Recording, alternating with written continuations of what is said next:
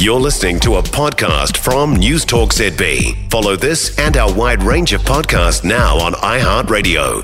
Wednesday fuel taxes now, according to Treasury, may have to go up because of the escalating cost of road maintenance. This is Treasury advice as the Transport Minister works on a revised three year budget. Policy advisor at Transporting New Zealand, Billy Clemens, is with us this morning. Hi, Billy. Good morning. I'm morning, Tim. We've got a lot of uh, fees and levies, haven't we, that go into uh, funding our roads. The intention being user pays. Does it work right now?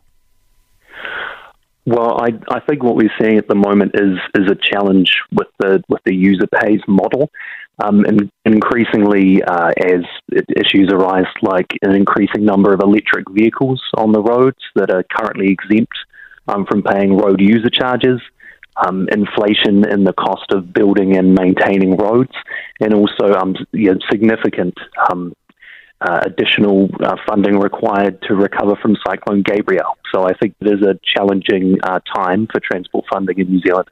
All right, and, and, this leaves well. I mean, Waka Kotahi was reckoned it was about two billion short, didn't it? And, and has uh, taken on a loan, a government loan for that.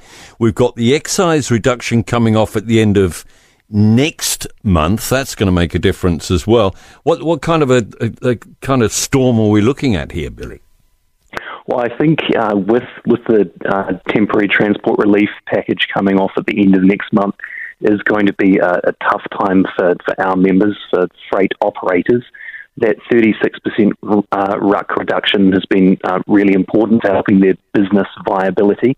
It's also helped them avoid having to pass on cost increases uh, to their to their customers. You know, ninety percent of our members in a recent operator survey said that cost increases were having a serious or very serious impact on their business, and so um, it, is, it is concerning to hear about the possibility of um, additional uh, tax and RUC increases just as that temporary relief is coming off. You mentioned uh, the electric vehicles not paying yet. They will be paying very soon. Will that fix things, or do we need something a bit more significant? Uh, that, I think that that's presented about a 30 to 50 million dollar funding gap uh, by those vehicles not contributing. So it is uh, on the relatively low end of things. I think that in the medium uh, medium term, it's important that we look at alternative funding arrangements. And I understand that Ministry of Transport uh, has that work underway, but we really hope that it can be uh, accelerated because uh, yeah, heading in, heading into the future, um, a revenue uh, our revenue base of fuel excise duty and road user charges isn't going to be sufficient uh, to meet the needs of our transport system.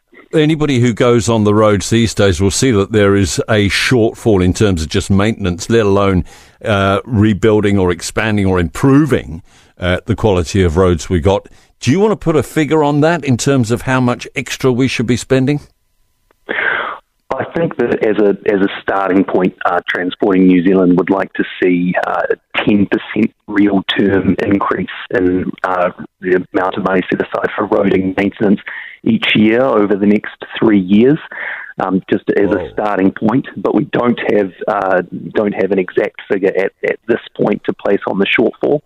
Um, we think it is really important that we see the transport budget focused on those fundamentals, though, as you say, uh, on road maintenance, on road improvements, uh, because you know our members are on the roads every day, and we're hearing regularly about real concern about uh, the condition of the roads and extended delays that that's causing to freight. Thanks so much for your time this morning. Billy Clemens, Policy Advisor at Transporting New Zealand, 10% per year, every year. That's what he wants. For more from News Talk ZB, listen live, on air, or online, and keep our shows with you wherever you go with our podcasts on iHeartRadio. If you enjoyed this podcast, you will love our New Zealand Herald podcast, The Little Things, hosted by me, Francesca Rudkin, and my good friend Louise Airy. We focus on all the little things that you can do to make a positive impact on your life and to cut through the confusion from the health and wellness industry. Join us every Saturday to hear from the experts for all the tips and advice you need. Just search The Little Things on iHeartRadio or wherever you get your podcasts.